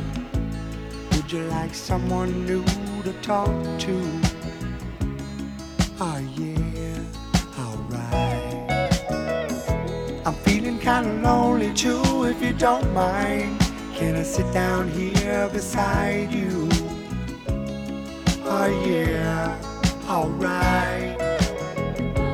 If I seem to come on too strong, I hope that you will understand. I say these things cause I'd like to know if you're as lonely as I am. And if you'd mind sharing the night together. Yeah. Sharing the night together. Yeah. this song this was such a i, I love the sequence it, it's um, one of the things that i think breaking bad does such a good job of is making us kind of see bad guys in a different light where someone who's just so savage and, and so heartless um, kind of still looks like a normal person. You know he's still in love. He still identifies with a love song that many of us might identify with and he's doing what a lot of people do singing while he's driving his hand is out the window. He's literally going to bury someone he in cold blood murdered because they found his drug money and he's just doing it like he's on his way to the ice cream shop singing a nice little song just enjoying the ride even looking for like, hey can i get a little a horn from the truck guy no you know what i don't even care that's fine i'm having a good day It, Yeah, how, well, that's the thing. Todd is a sociopath. you well, know? He doesn't. Yeah. He doesn't like care for other people. Other people are like, uh, like how they feel or anything. Killing people is just a tool he has in his toolkit. Um, and he doesn't. It doesn't mean anything. I think that the even more powerful moment is when she's rolled up in the rug and he's stepping over her to make soup. like it's. You know, he doesn't care at all. And, and like, you know, Jesse's standing there horrified that this is even a thing that has to happen. And yeah, and like, oh yeah, like when, uh, when he's rolling her up, he's like, oh, don't forget, I have this belt. belt. here. And he puts the belt on. oh my gosh and you can tell yeah, at like, least he doesn't care. He at least he just doesn't see people as like things that, like, he doesn't see life as something worth like Yes, and it, and it helps us to see Jesse as more of a human also, because Jesse reacts Just just, look- like I reacted just like in that what moment. the heck? Do, yeah, no. Jesse reacts the way I, and he's like, Jesus, Todd. He's just like, Jesus, Todd. What, what did you do? But yeah, I, I also not cringe, but also like just what the fuck at him getting his belt back. That Yeah. scene killed me. but and then I, I love I love the scene like before that though when he gets to his apartment because he pulls he up pulls his, his pants pants. up? Yeah, they, that's a very like Ah. uh, noticeable shot where he like has to adjust himself. Um, Nice. But go, Yeah. but going back to the song, like, and then Vince Gilligan defies our expectations again because we're, you know, the camera shows only half of the uh, the car th- throughout this whole sequence. Then it pans over to the left, and there's no one in the passenger seat, and you're like, oh yeah, that's right. He makes Jesse ride like lower in the passenger seat, and then it cuts to the back, and Jesse's laying down parallel to the corpse carpet, which is just so gr- like terrible. It's just, so terrible. It continue. Jesse's just like, slave life life continues to be uh, atrocious. Well, seeing Todd, you know, I'm sorry, Fat Todd sing, um, in you know, while driving his car, it just reminds me of when Walt is driving in season three, and he's singing uh, "A Horse with No Name." He's just cruising and singing that, and then he gets stopped by a cop. But it, it just, it remind, it's that Okay, same kind yeah. of. It's Tarantino, Vince slash Vince Gilligan. It's definitely Vince Gilligan, but it's Tarantino esque, where it's some psychopath like murder dude, just being casual. Mm-hmm. Okay, and you're right. It is Tarantino esque. It's kind of like in Reservoir Dogs with the stuck in the middle with you sequence where Yes. this psychopath is dancing to this fun song. Yeah, Nick, I actually think instead of like Walt driving and like singing music, uh, a more representative scene is in season five, and it's after they like like a- ac- acetized that kid, and then they're making meth in, inside one of the fumigated And Walt's houses. whistling, and, right? And Walt is whistling, and he's just like whistling a happy tune after like having to do something that horrifying. he's doing something in that moment. Yeah, he's he's in that moment, like like dissolving. I, I know it wasn't in that moment, but he's still he's not only was is he whistling, he's whistling cheerfully. If you if you were to go back to that scene, you can hear him like vocally whistling. And, well, yeah, well, it's, it's Jesse. uh, sorry, uh, Jesse. Like in that in that scene, he's like struggling to even cope with what they just did. You know, like they've like had to ascetize uh, some people before, but never a kid. You know, and um and for Walt, it was just like another day at the job. Yeah. You know.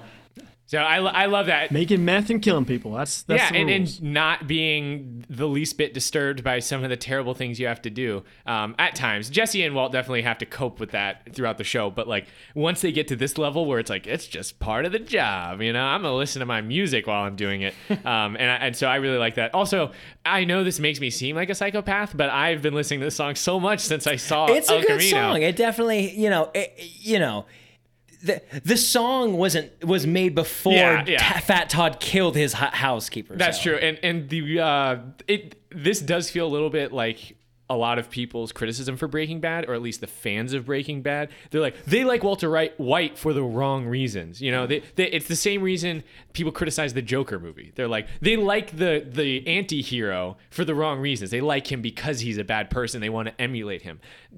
Just because I'm listening to this song, I just want to be clear: is I don't want to emulate Fat Todd. Okay, I'm not gonna eat the beans and bacon soup. You're not gonna get your you're, you're not gonna kill your ice cream and then get your belt and back. I don't own a world set of encyclopedia. Okay, moving on to the next song. Uh, this one actually plays at the very end of the movie. 3 a.m. I'm awakened by sweet summer rain, distant howling of a passing southbound was there someone just lying here beside me in this bed? Am I hearing things, or in the next room? Did a long forgotten music box just start playing?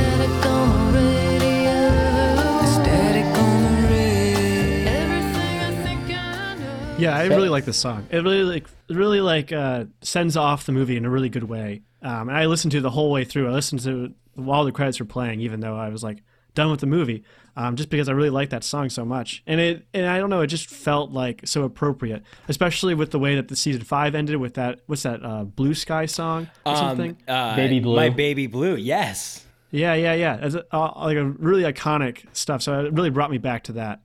Tony, it looked like you had something to say. Uh, I was just gonna say you should you should plug those songs at least to, to, to my phone so I can uh, so I can have them. You're right. You're right. We'll put them in the description.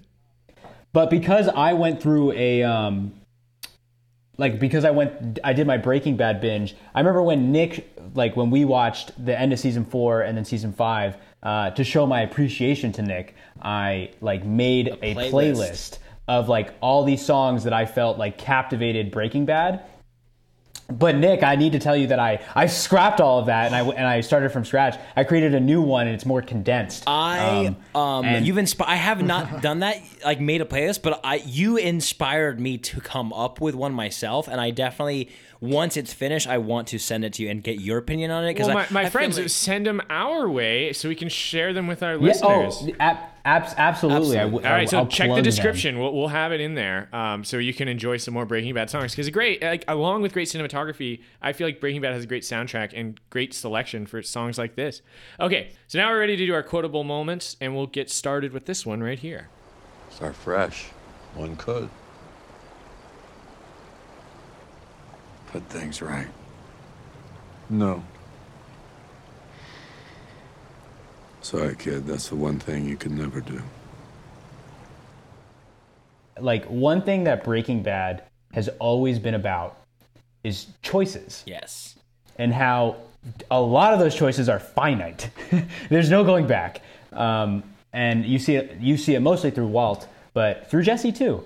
Um, and he'll never be able to make amends for the things that he's done, even though he, at the end of the movie, he sends Brock a letter. It's not. It's just going to be a letter to Brock. You know, it might explain things, but it's certainly not going to do the things that he truly wants it to do. It's not going to unscrew up Brock's life. It's not gonna bring his mom Right. back. Yeah.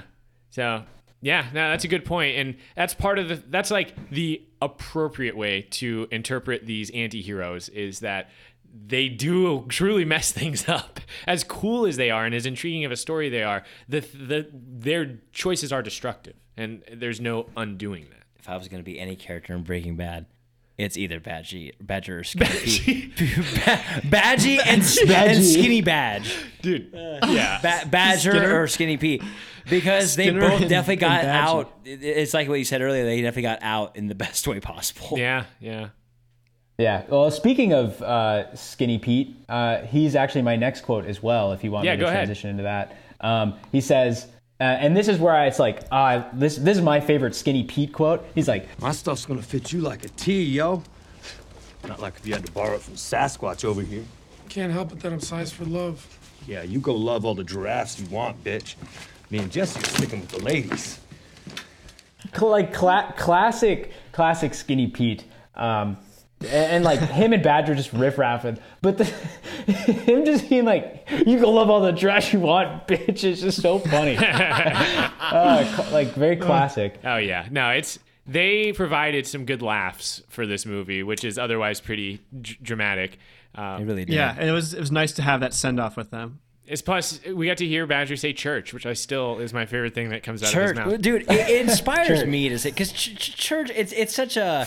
I don't know, dude. I don't know. It's, it's, it's a hard one to pull off. You think so? Yeah, I think it would be. Church. I think it'd be hard to pull off outside of like a Breaking Bad like inside joke group. I fair enough, Church. but it, it's also I think it's so good, dude. I think because it's just still so so you know church church that you know the idea of church is such a hometown thing and they're uh-huh. such hometown boys They are. they're ghetto hometown boys but they're they're still hometown boys like that's church yo like that's just classic it may be a breaking bad thing but it's also just the know screet what? it's just the screets man I'm gonna try. I'm gonna try to get Sh- that. I'm I- gonna try to put in my conversation. I'm I'm gonna start- put in my. I'm definitely gonna to start plug it. church? That's that is so great, and and I'm gonna see if I can get away with it. Like at, at work, they're gonna be like, "All right," and we're gonna have to file those reports by Friday. Y- you think you can handle that, Benjamin?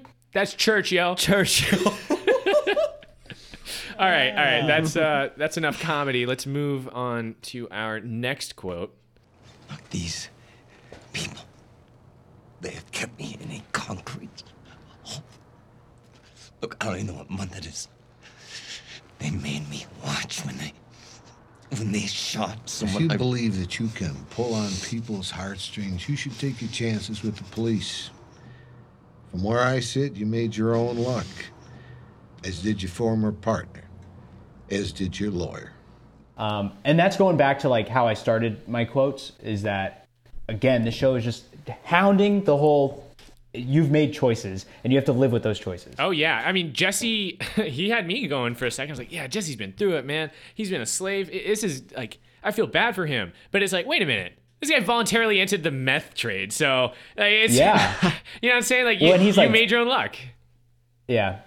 He's he's definitely done some evil shit too. Like he's killed killed innocent people. Yeah. Um, like knowingly been a part about like you know shady shit. So Yeah, no, I agree. Oh yeah. All right, now uh, I think this next quote is pretty soon after that, right? yeah. So this is uh so Jesse won't leave uh and uh I I think his name is Ed the the, The vacuum guy. the vacuum guy.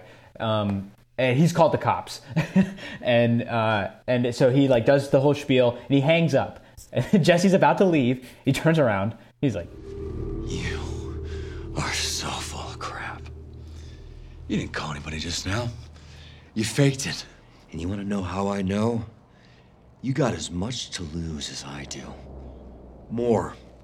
Way more. When your cops get here and they bust me, first question they're gonna ask is, what am I doing here trying to hand over a hefty bag full of cash to a dude runs a vacuum cleaner store? What comes out then? Huh?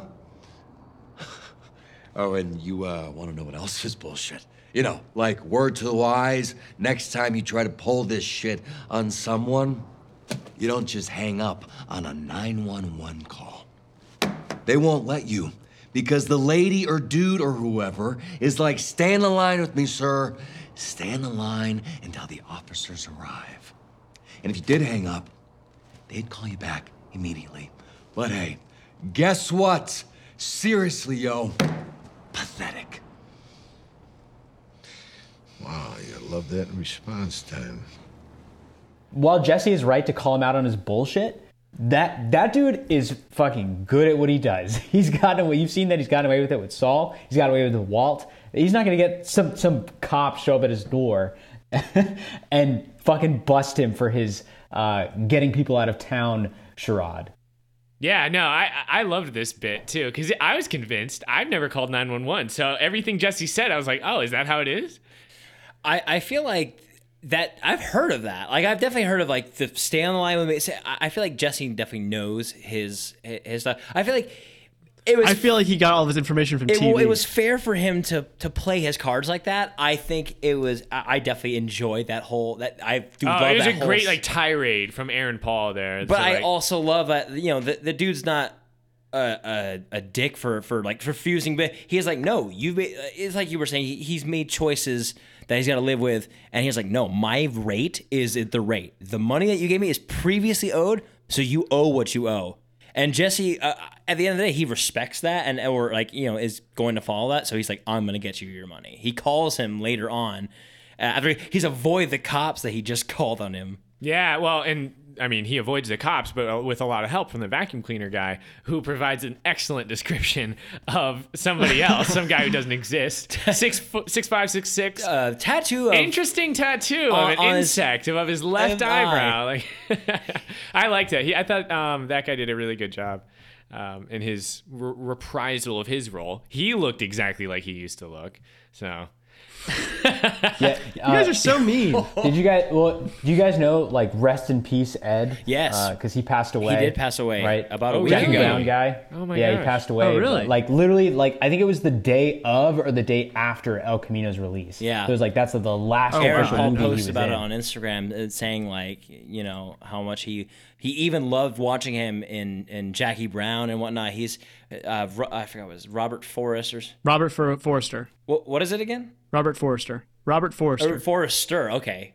Oh, I was right on the right on the nail there. Oh, just about. Uh, but Aaron Paul like shouted him out and was like, "I'm, I'm glad that you were able to be part of this last chapter of Breaking Bad, um, or like part of this character story. I'm glad Yeah. you got to. He's so important. Oh, I thought it was. I thought it was fantastic. I'm glad he, He definitely just- plays a necessary role. that is a necessary. Oh, yeah. for sure. All right, I think Nick has our next quote. Your family is gonna get every dime they got coming to them, Mr. White. No matter how long it takes. something to keep in mind is it's season two Jesse, season two Jesse and Walt. Walt, it, you know, he he stood up to, to Tuco, uh, but he's not full Heisenberg yet. He hasn't watched Jane over overdose. Even uh, Bryan Cranston in that scene, he was saying that that is when he believes Walt becomes his his journey of actually being Heisenberg. And so in this moment, just you know, it's all about just Walt's cancer. You, I mean, in the scene, he's coughing his lungs out and whatnot. And Jesse's like, no matter what, no matter how long it takes, your family's gonna get their money. And I just, it, it, it was just sentimental getting, seeing what this first part of this journey of the Breaking Bad journey was like, because Walt literally at first was just doing this to protect his family, and then I mean character development big time for everyone, including Walt. Um, but I I just like it, I'm nostalgic to it, and also um, I, I just think it was a it- it's something that season two Jesse has definitely said or made clear to to Walt before that he's like I'm gonna make sure even after you're gone your money will be given to your family Right. Well, this is the. I mean, this is the the height of their relationship in a way. You know, this is where they. Uh, this is where they're both on good terms with each other, and they haven't turned on each other yet. Uh, which is like you know, it's like a happy memory of Walter in a in a bit in a big way. Yeah, and it's I mean, it just shows the changing of their motivations, like especially Walt's, where back then, even though Walt puts up a front like it's he's doing it for family, by the end we realize he did it for himself.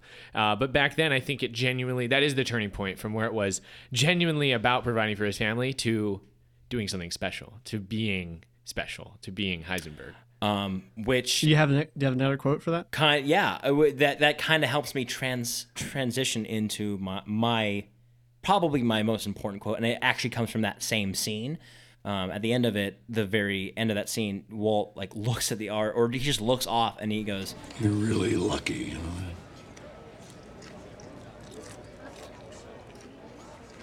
that? You didn't have to wait your whole life to do something special. the thing about this quote is I, I think Walt has an it's fair that he has an inse- insecurities, especially that's why season one and season two are important, especially but I, season one more so because Walt goes to that party with his pregnant wife Skyler, with his old business partners um, who were um, Gray matter. Gray Matter, Gray Matter Technologies, and they have so much money. They're so, so successful, and you find more out more about this in season five when he tells Jesse about that story, and he's like, I, he sold his share for like a couple thousand bucks. It was like so much less than what it's worth at the the time it is at that point, and um, I think Walt just has a lot of insecurities and it's unfortunate that he does because he, Jesse and honestly everyone around him even Hank says he's like the smartest dude he knows you know Walt is a talented and smart and a, just a genius guy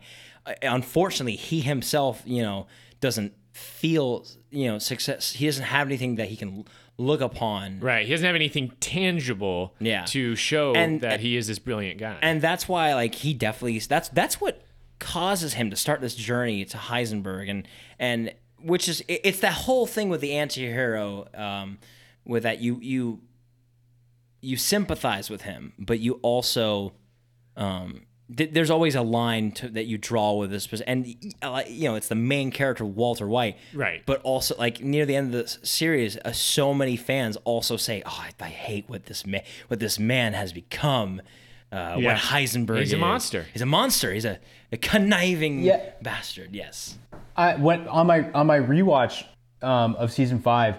Um, all of Walt's scenes, like when he's like Heisenberg, he's genuinely terrifying. Yes. Like if you were in the same room with this man, it w- you would be so scared. Uh, compared to what he was at the beginning, where he's like, you know, A teacher. yeah, yeah he's just like literally a teacher. a teacher, a, a goofball, like just a a, He's a goofball. family dad. That's what Walt is. Walt, he doesn't know anything about drug. He literally is doing this to save his family, and he's just he's.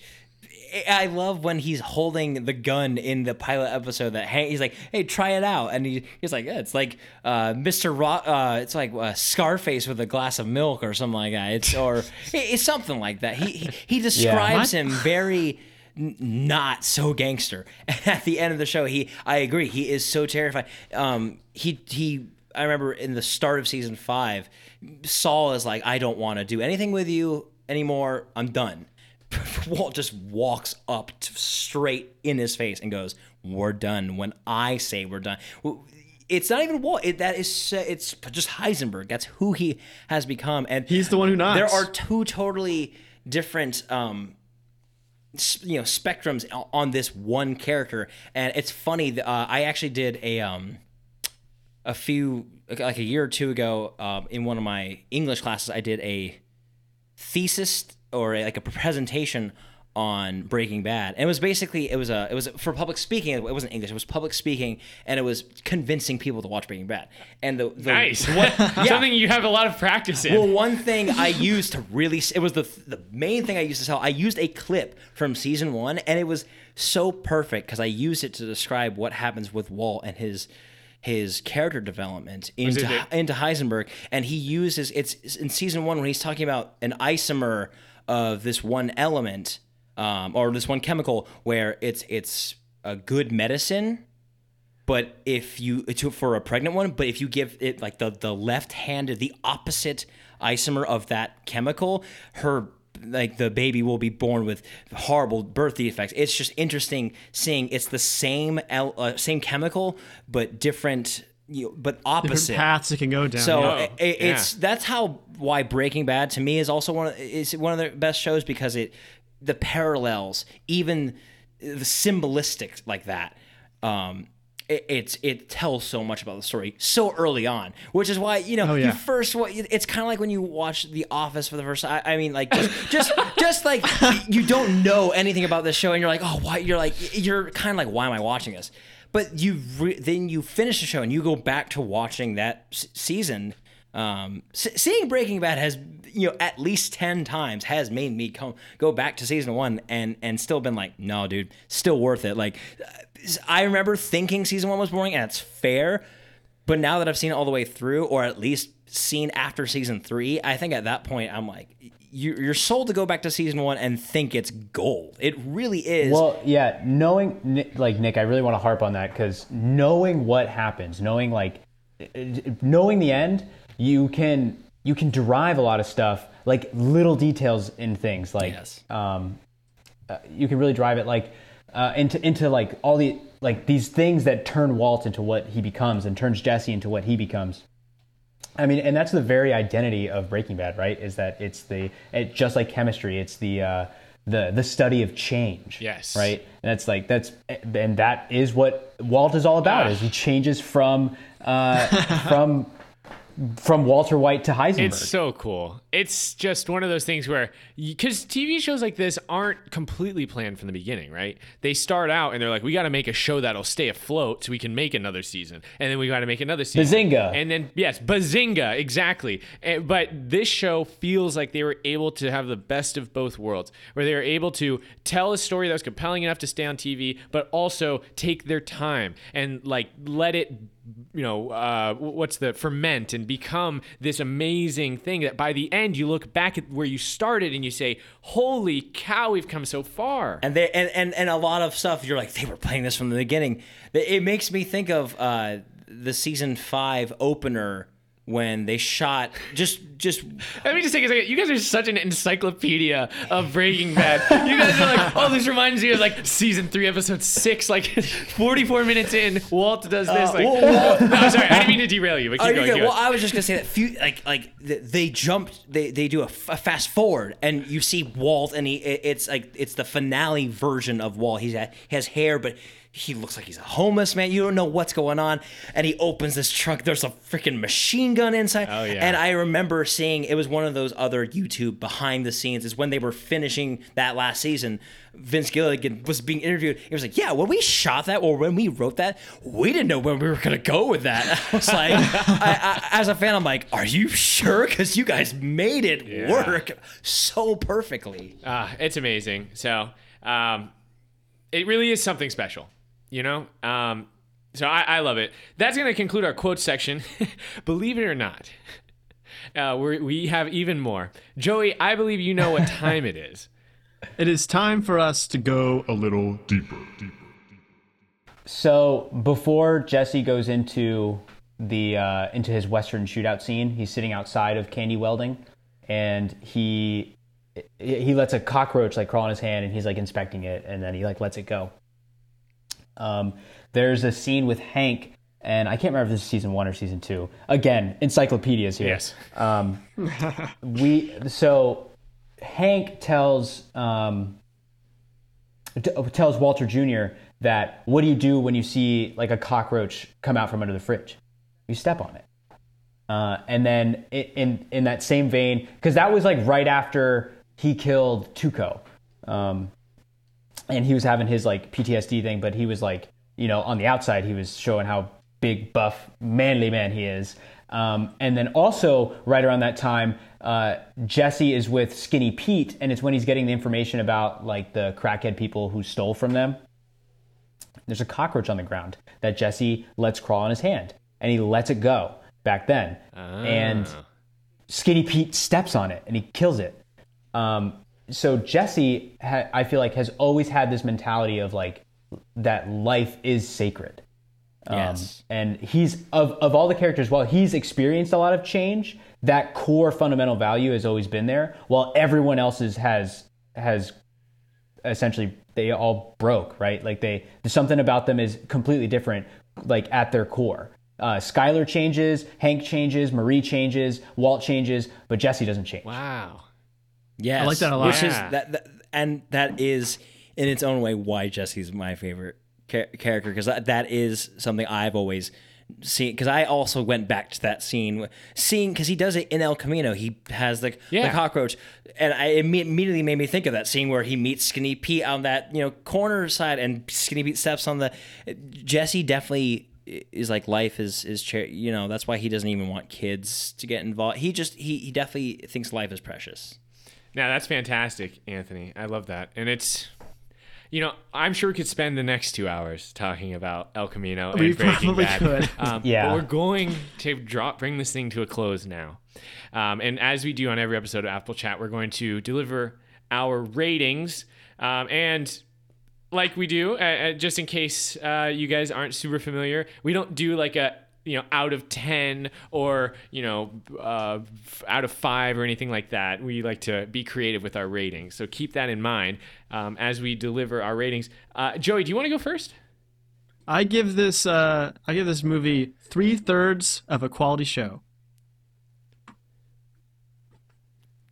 okay what, can you explain it Yeah, because he gets there's he divides money into thirds, and he gets all three. nice Oh, okay. okay. i like that i like okay, alrighty.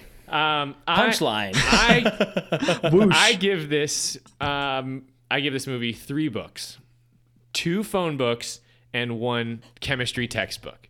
not, an, Nice. not an encyclopedia. So I'm tempted to do an encyclopedia, especially especially because you guys are encyclopedic. But only if it's stuff. hollowed out But- and filled with money. right, money. exactly. But no, the two phone books are the two different phone books that Jesse uses in this through. movie. Vandalizes. Well, he uses two of yeah, he tears the page out of two different phone books, and they end up being like super useful for him. One so he can find the vacuum company, and one so he can find the welding company. I yeah, was what like, year is this? Yeah, exactly. That's what I said. I was like, phone Well, they all have flip phones, right? That's true. Well, those were burners, though. Those are burners, yep. So, anyways, I, those are the two, and then obviously a chemistry textbook because it's Breaking Bad, and uh, it all goes back to Mr. White, the chemistry teacher. All right, uh, Nick, why don't you give us your rating? My rating is five orders of uh, Los Pollos Hermanos curly fries. Curly. Oh, dang. Curly fries. So they actually uh, is something they do uh, apparently have at Los Pollos Hermanos. Um, when they were promoting season three of, of Better Call Saul, they would put out training videos for for Oh, nice. uh, Los Pollos Hermanos ran by Gus Fring. Yeah. and he's like, "Oh, if a customer ever orders one of our signature curly fries." Um, so yes, my rating is five orders of Curly fries. Curly fries from Los That's a Pollos lot Hermanos. of curly fries. That's amazing. All right. Curly fries are go- dope, dude. Tony Stank, bring us home. What's your rating? yes, I give this movie a purity rating of 96%. Nice. poetic. Uh, you know, no, no, not poetic. Church. Church, yes. Church. I love it. Church. I love it. Um, and- okay, so that's going to do it for this episode of Affable Chat. Um, thank you guys so much for coming on and providing us with your expertise um, for Breaking Bad. You guys have clearly sank a lot of time into this wonderful show, uh, and I'm glad. I hope that you feel uh, that that was useful. That you could come and share some of that with us and our audience today. One. Yeah, that yes, was awesome. thank you, thank you so much for having me. I definitely needed, I definitely needed uh, a way to Debrief. express my yes, God, yeah, yeah, just a debrief after watching so much Breaking Bad. I uh, there's nothing else I'd rather do than talk up the thing that is the Breaking Bad universe. Yes, Uh, that's I can. Okay, church because I never would have watched Breaking Bad if it wasn't for Nick. Nick like forced this show onto me because it is a little slow at the beginning and I wasn't really feeling it, and he was like, like you will watch this show, and, and I did, and I did, and I'm and I'm really thankful for that. Um, okay, so Joey, what's what's coming up next on Affable Chat? The next thing we're doing is Megamind. Oh, dude, sick! I can't wait. I love Megamind. um, okay, uh, we're gonna quickly. You guys, you guys are um, off duty now, so don't worry about it. We're just gonna run through our outro real quick. Um, so. Don't forget, you can call Affable Chat. We do have a toll free number where you can leave us a message. It's 833 600 chat. Yeah, that's 833 600 2428. Call anytime. Literally anytime. We'll play it on the podcast. Just leave any message you want. We've played all of them so far. That's right. um, subscribe to us on iTunes or wherever you get your podcasts. And wherever you get your podcasts, uh, leave us a review. It really helps us grow.